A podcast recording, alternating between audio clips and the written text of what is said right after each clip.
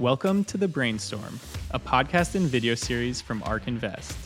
Tune in every week as we react to the latest in innovation and reflect on how short term news impacts our long term views. To learn more, visit ark-invest.com. ARK Investment Management LLC is an SEC registered investment advisor. ARK and Public are unaffiliated entities and do not have a relationship with respect to either firm marketing or selling the products or services of the other. And therefore, ARK disclaims responsibility for any loss that may be incurred by Public's clients or customers.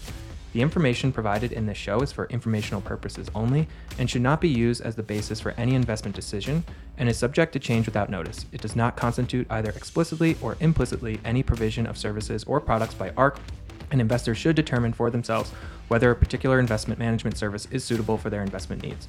All statements made regarding companies or securities are strictly beliefs and points of view held by ARK and or show guests and are not endorsements by ARK of any company or security or recommendations by ARK to buy, sell or hold any security. Historical results are not indications of future results.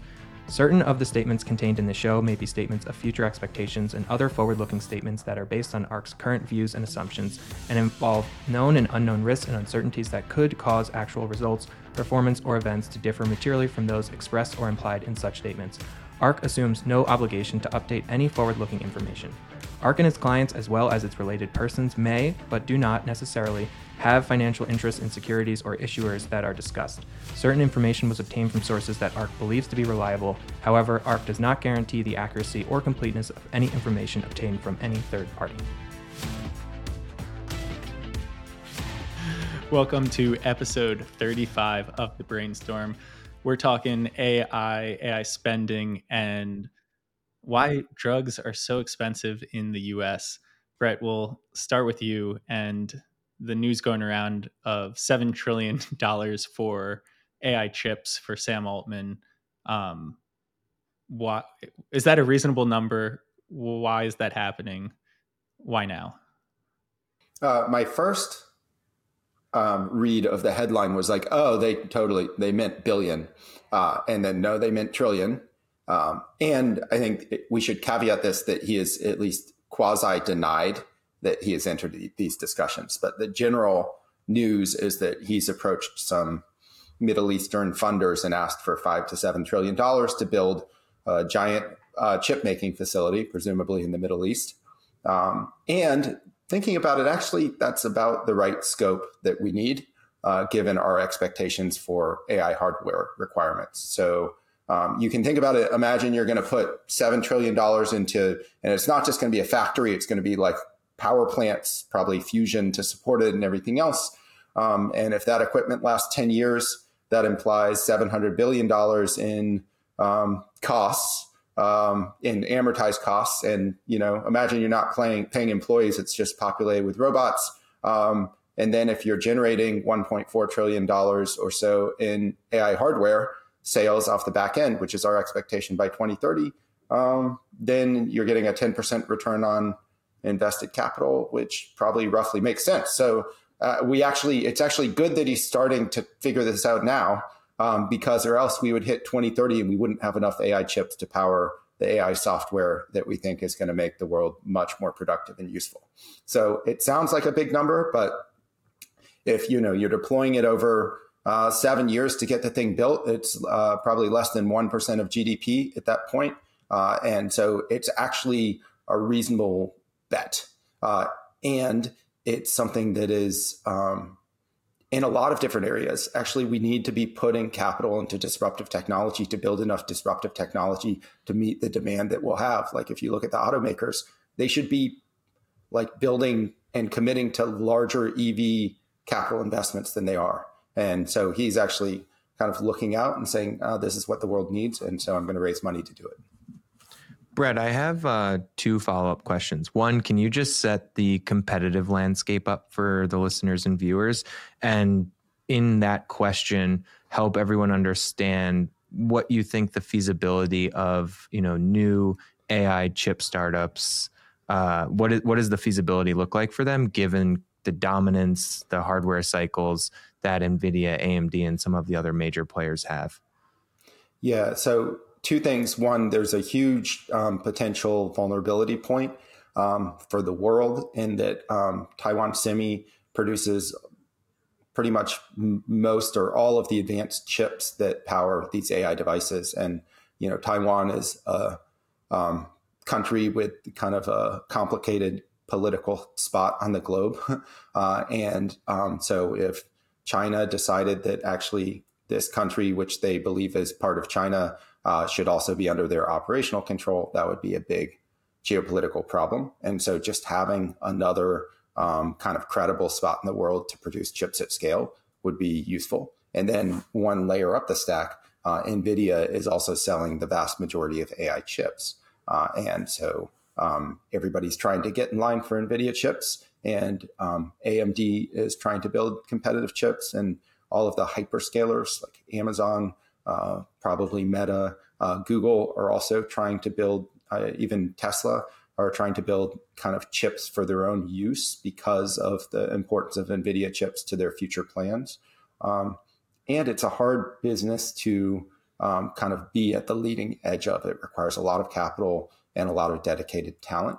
Um, so, net, I think it would be better for everybody if there were more kind of credible chip companies out there. If you look at the history of like startups in um, building compute chips, uh, they almost always die. Uh, and there's a, a, number that are trying to go after this opportunity. Probably a lot of them will die, uh, but hopefully, you know, one or two make it past the, you know, the extinction point and and also provide credible competition. And is this really just a hardware problem, or is there also a software component to it as well at a certain level? Because my understanding is, you know, the software running um, on top of NVIDIA's chips are, you know, far superior. Um, CUDA and and the you know kind of coding environment that they offer is another element and, and potential moat. So how do you factor that into, you know, hearing seven, we need $7 trillion for, you know, an AI chip factory, but then you also have to be uh, building in parallel kind of the software component to really then attract developers. Yeah. I mean, I think it's, you know, you can imagine if you have a specific application that you're running on a specific device, then you can figure out exactly what um, you need to run in terms of an AI model on that device, and um, then design a specific chip for it that's very efficient.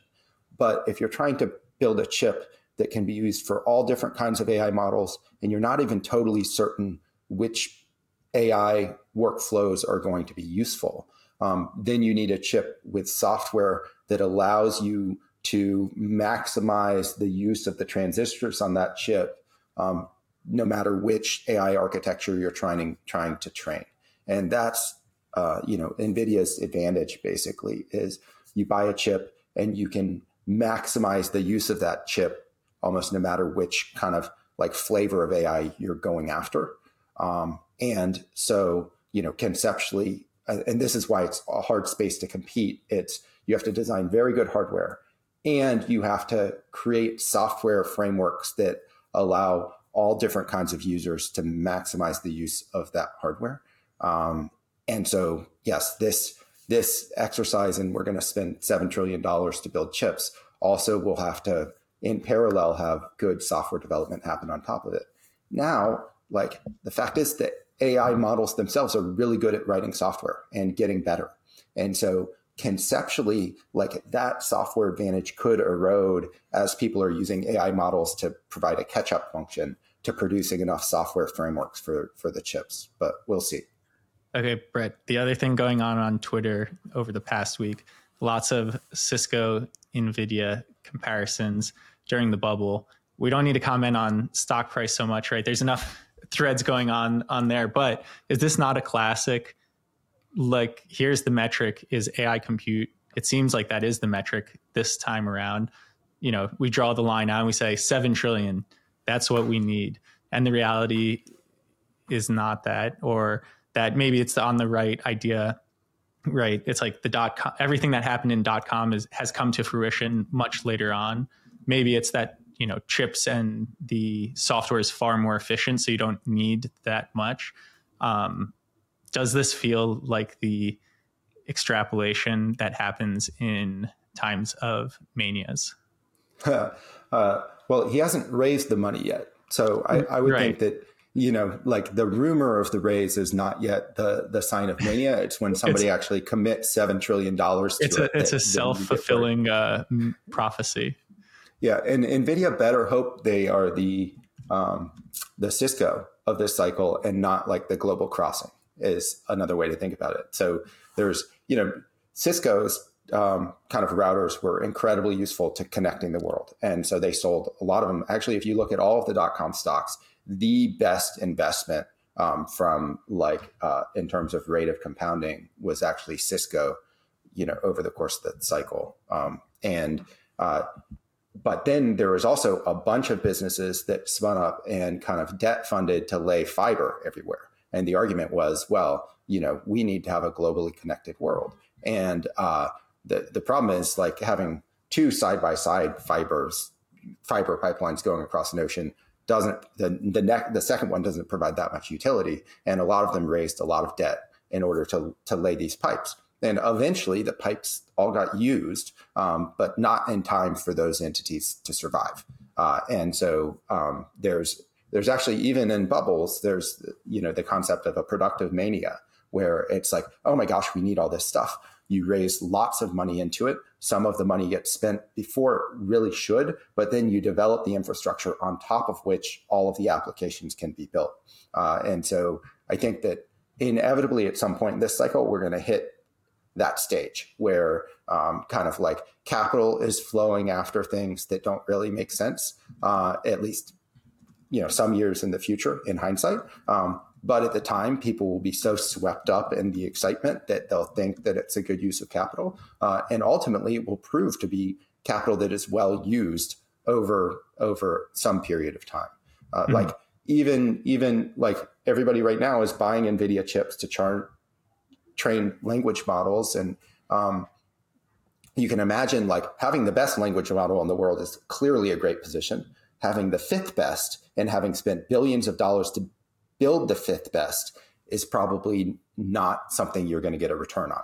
Uh, and so there's there's and then what happens to that fifth best player? Well they have a bunch of chips that they've bought that they can't use anymore so then they kind of sell them to other people. And so there's naturally going to be some sort of inventory cycle that kicks in and and and that could get messy. Um, and i think it's very hard though to judge when that that tipping point occurs or when the kind of like inventory correction occurs but it's it, you know even though we think this is up and to the right we don't think it's like this we think it's like this uh, and so the difference between what it feels like here where people extrapolate up here and here uh, is uh, from a capital markets perspective pretty um, severe Um, Brett, last question uh, on this topic, and it is a slight uh, tangent.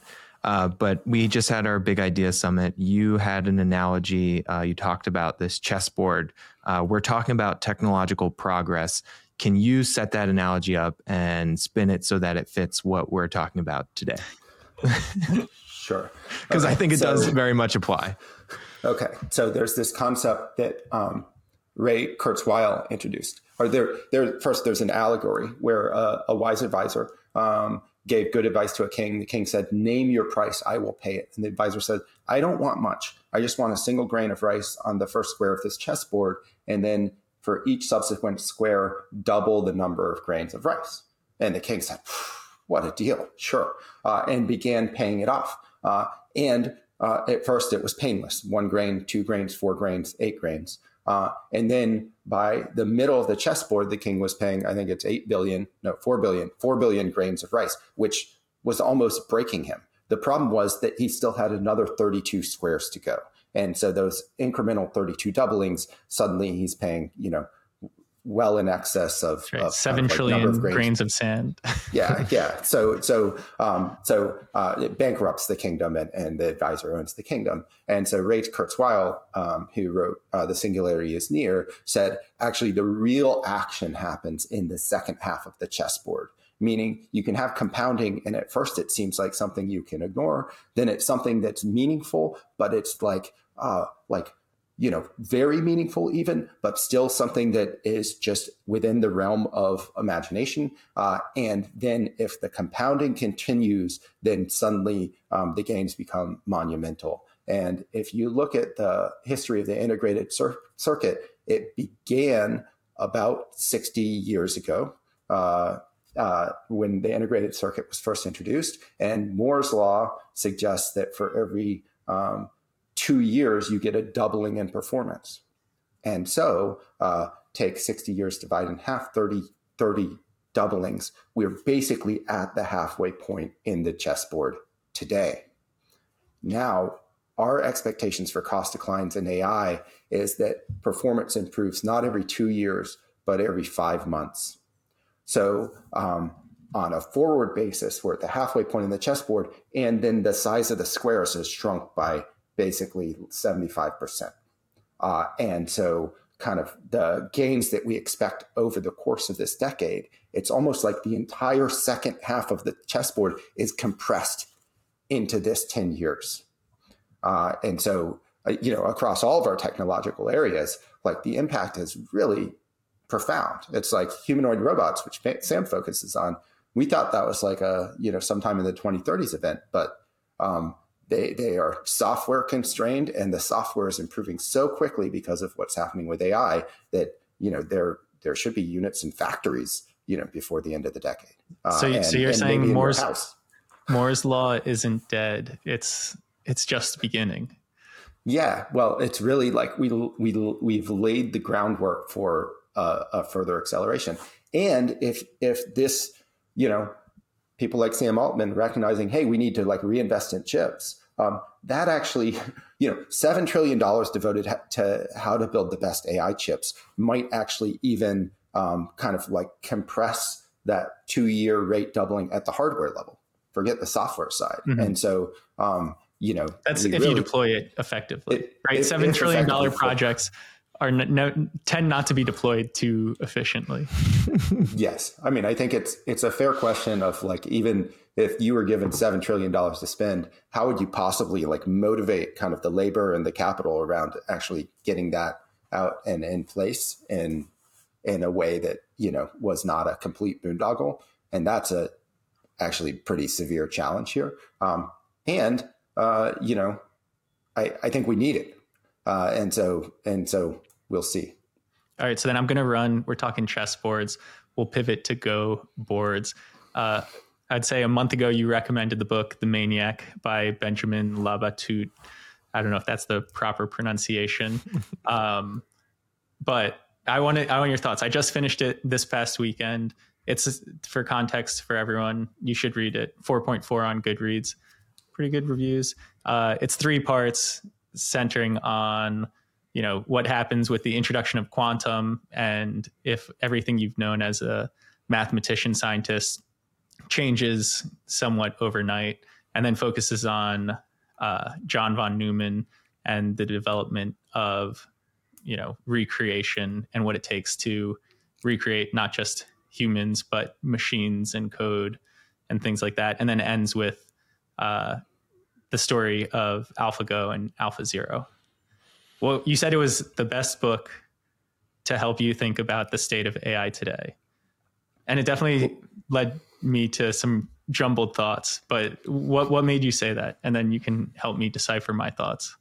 Well, I think that you know there's this um, kind of idea out there that AI is going to lead to like you know human extinction, and this is something that is like really uh, a terrible thing. Uh, and usually those kind of like ideas are wrapped around basically assertions that are simultaneously unsupportable and also undebatable. Uh, and so I don't find them to be very useful. Whereas I think this book introduced the idea that, you know, basically our um, kind of logical systems um, taken to their extreme actually lead to um, um not necessarily potential like real problems for humanity but also like a diminishment of the importance of kind of humans in the equation. And that's the um, i think real overarching like scope of the book. Uh, von neumann uh, he introduced the idea of mutually assured destruction which uh, was actually as it turned out a rational reason why kind of like the Soviets and the US would end up not all killing each other. but kind of like with that as an understanding, that was also the basis by which we built up the huge nuclear arsenal because we had to be able to destroy the entire other side to keep things kind of static. And there was some kind of like introduced risk there, even though it was the rational game theory response. And so I think the same with it's clear to me AI systems are going to become decision making systems, sometimes in profound ways. Uh, and the the fear is not, hey, these AI systems are going to then like run rogue and take over the world. It's instead like the humans acting rationally will use them to maximize an adv- advantage in a way that may be, you know, extremely dangerous to some people. Uh, and and I, I, think that's kind of like the um, you know the the the the right thing to do that then like like kills a lot of people is is basically like the major um, uh, kind of like mistake points that we've seen in history. And I think this illustrated kind of like how you would end up there. Interesting. What do you think? To me, right, you read it, AlphaGo, insane. This game never can be solved. Anyone who can understand it, right? That was eight years ago. It felt like, like I remember when we talked about it in Brainstorm eight years ago. It's like, wow, time goes by kind of quickly, right? Now, now we're at this, right? So the goalposts always move is an interesting one, right? It's like eight years. That's past our, that's past 2030 at this point, if we're looking forward, right? A lot's changed. Not that much has changed as well. Um, and then the other piece that really got me thinking is from just a pure information angle. And it's like, go, played for 3,000 years. Uh, like all of the math and all of that stuff. It's like humans, even in our most researched and all of this, we actually never came up with the optimal strategy. Right? right. And so it's like to think that language, which is the main way that we all communicate, is like this profound thing. Like, what's a large language model? It's a machine constrained by humans in how it passes information. And it's like what is the next step? It's like we we need a the machines and everything will transcend far beyond our ability to pass and understand information. And then it will have to like strip out some summary and be like hey here's like a dumbed down bandwidth version that a human can interact with? I think that there is a intrinsic like human bias that we think about. The thing that we do is being like it's close to the optimum at least. And mm-hmm. i think in a lot of areas it's clear that we're actually are not clear but we'll soon understand that we're actually not close to the optimum at all. And it'll be because an ai system just flies past that. Uh, and even like if you look at uh, go players response to alphago go players human go players have actually themselves gotten a lot better because they've seen some of the patterns it exploits that previously were thought to be patterns that were kind of like actually wrong strategies in the game. Um, and so there is a degree to which um, these systems ultimately will demonstrate like at least trajectory towards what the actual efficient frontier is, not the spot that we're as humanity operating without tools kind of stuck. Uh, and so I think that's um, you know there there is a we're going to get a lot better at a lot of things as like humanity, not as individuals, mm-hmm. um, because of the rate pace at which AI is accelerating, uh, and that has all kinds of you know people feel nervous about that, uh, and perhaps rightfully so. And I think it leads ultimately to to a world of abundance where it's the things that were previously thought to be, you know, the the the uh, the software that helps you build the AI chip or that helps the AI chip work um, previously was a really hard thing to develop that took years and years and years and nobody could duplicate and then will become something that is like easily done. And uh, and kind of so all of the the puzzle pieces that were previously hard to find will actually be much easier to find and and will end up this massive expansion of activity and possibility.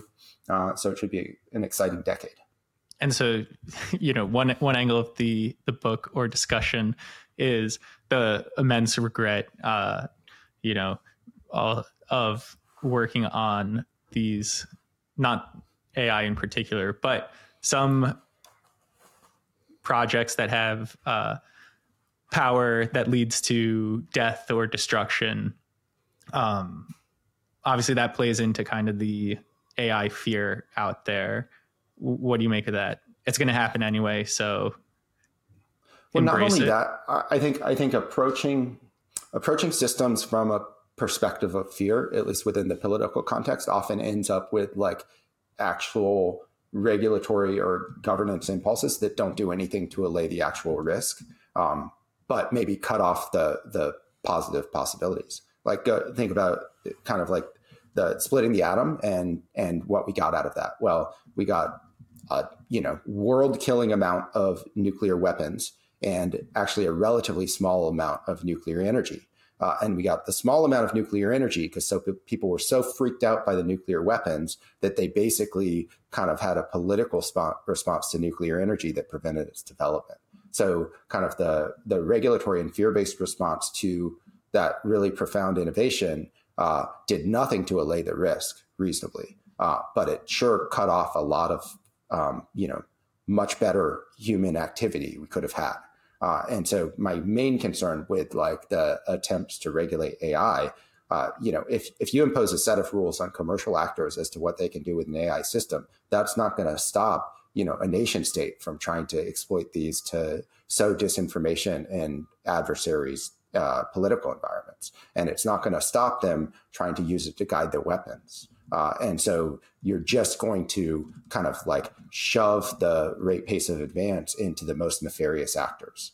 Uh, and so actually, I think a world that is safer is a world that has more open source AI efforts proceeding as quickly as possible uh, rather than vice versa. Great. And I'll just throw in there, right? There's the BG2 podcast. It was their first episode, but they brought up an interesting study and it was, right, the regulators uh, when regulation is introduced, the incumbents do extremely well. And that's almost exactly what you're saying there. But we need to shift topics. And Ali, thank you for joining us. And your topic that you discussed was why are drug prices so much higher in the US than everywhere else? What brought that to the forefront and what's going on there? Yeah, so uh, was my topic for brainstorm, but definitely is a topic that's just circulating in the US and gaining more and more importance. Um, this came up because there was a committee hearing on Thursday, which we listened to the full three hours.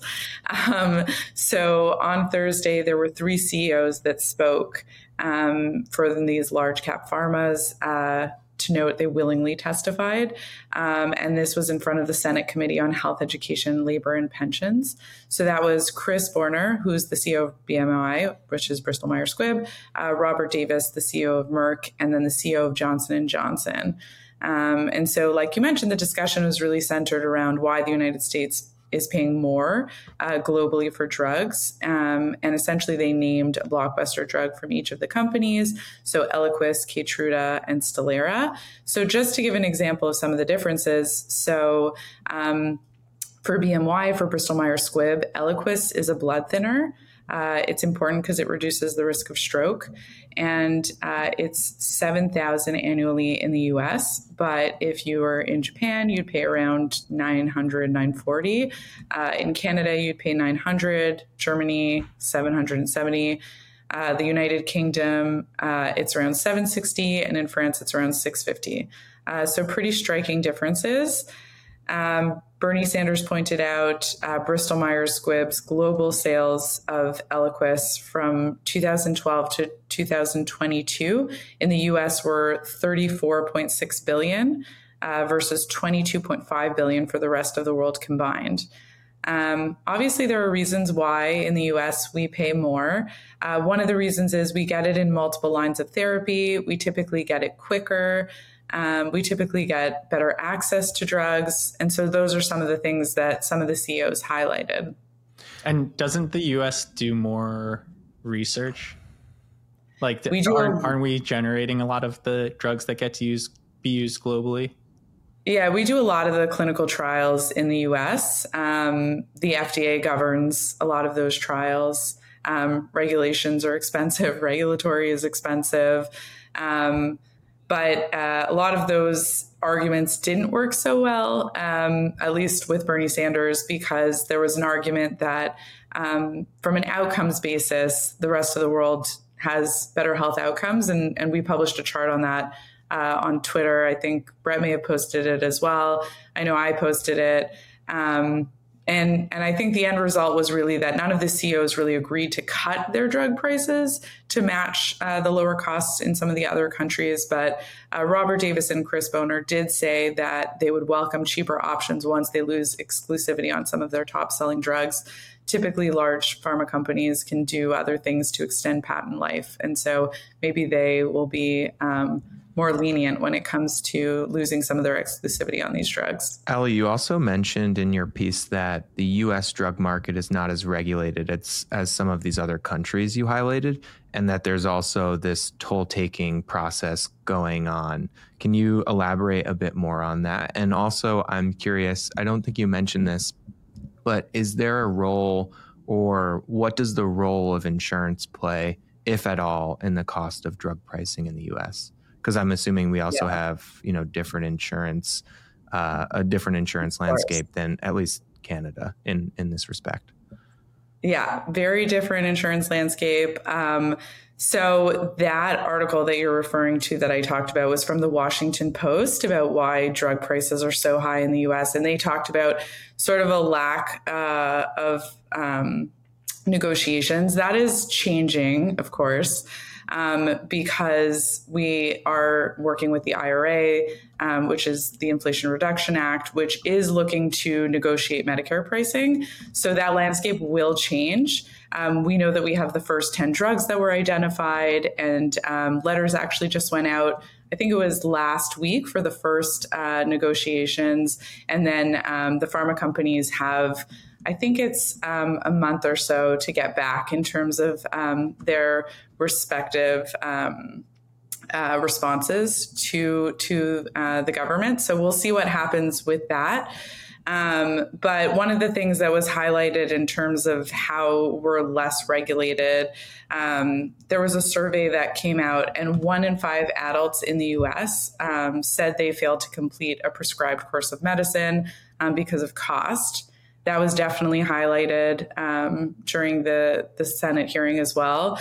Um, and the figure for that was one in ten in Germany, Canada, and Australia. Um, and so I, I, think we're just looking at how do we uh, figure out a good insurance system where drugs can get um, the cost that um, they can accumulate both from an investor perspective, they recoup their um, cash on investment, but also that patients can afford it. And um, we do some work with um, an organization called No Patient Left Behind, which essentially looks at how do you recoup costs on investment from an investor perspective for large cap pharma, but then also how do you ensure that um, you know patients can actually afford uh, to pay for the medicines. And a lot of these conversations are happening at ARK because a medicine was approved. I think we've actually talked about it on on this podcast before but Casgevy, which was um, a Vertex CRISPR Therapeutics medicine for sickle cell disease and beta thalassemia.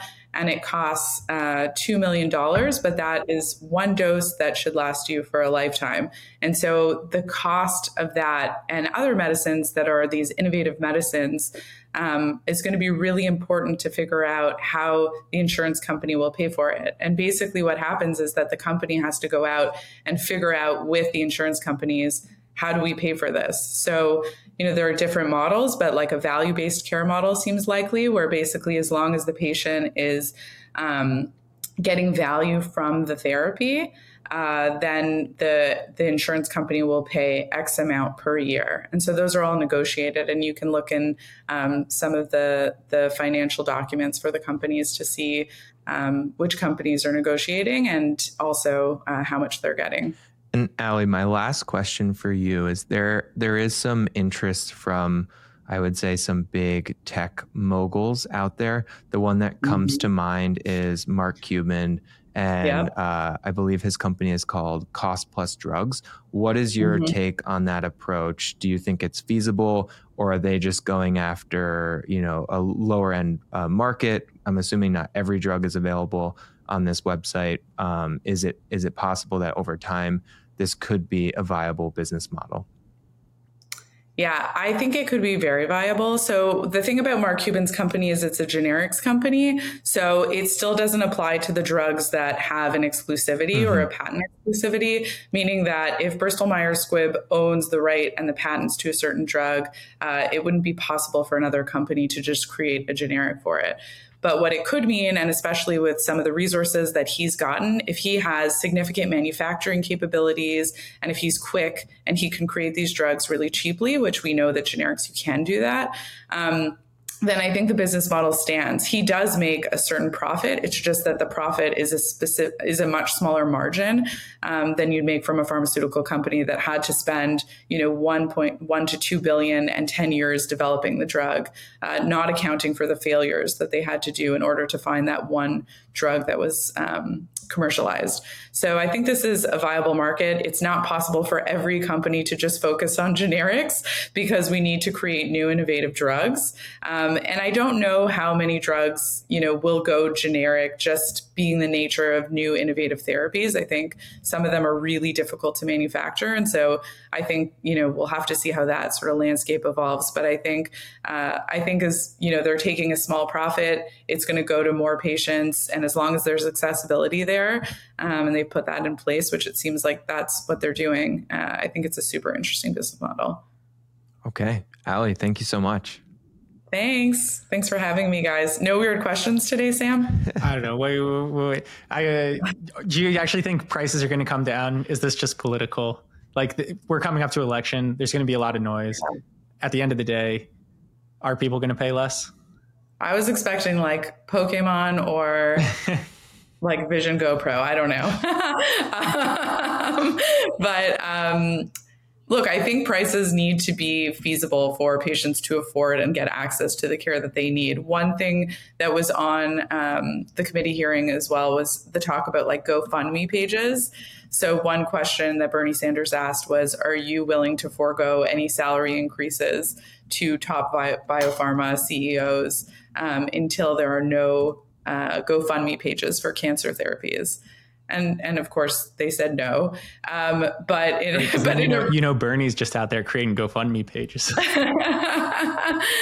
I mean, I mean, it's a really interesting thing. There was an article today even about like how GoFundMe pages are being encouraged um, to support your healthcare expenses. And uh, I don't know, for me, like maybe coming from working at a at cancer research hospital, thinking about someone not being able to afford their cancer treatment and then figuring out how to, you know, choose which expense they pay that month or choose, um, you know, to do a GoFundMe uh, is, is pretty terrible. But I think there are several factors at play. And so as long as we create an environment in which, you know, prices are affordable, and we also have to think about the fact that if it's a curative therapy and it's a one dose therapy, like a $2 million price tag sounds egregious. But um, if you think about that over a patient's lifetime, uh, we did in our big ideas deck last year that typically a patient spends just on their direct costs for sickle cell disease over a million dollars. Um, and this doesn't even count for quality of life uh, improvements. And so,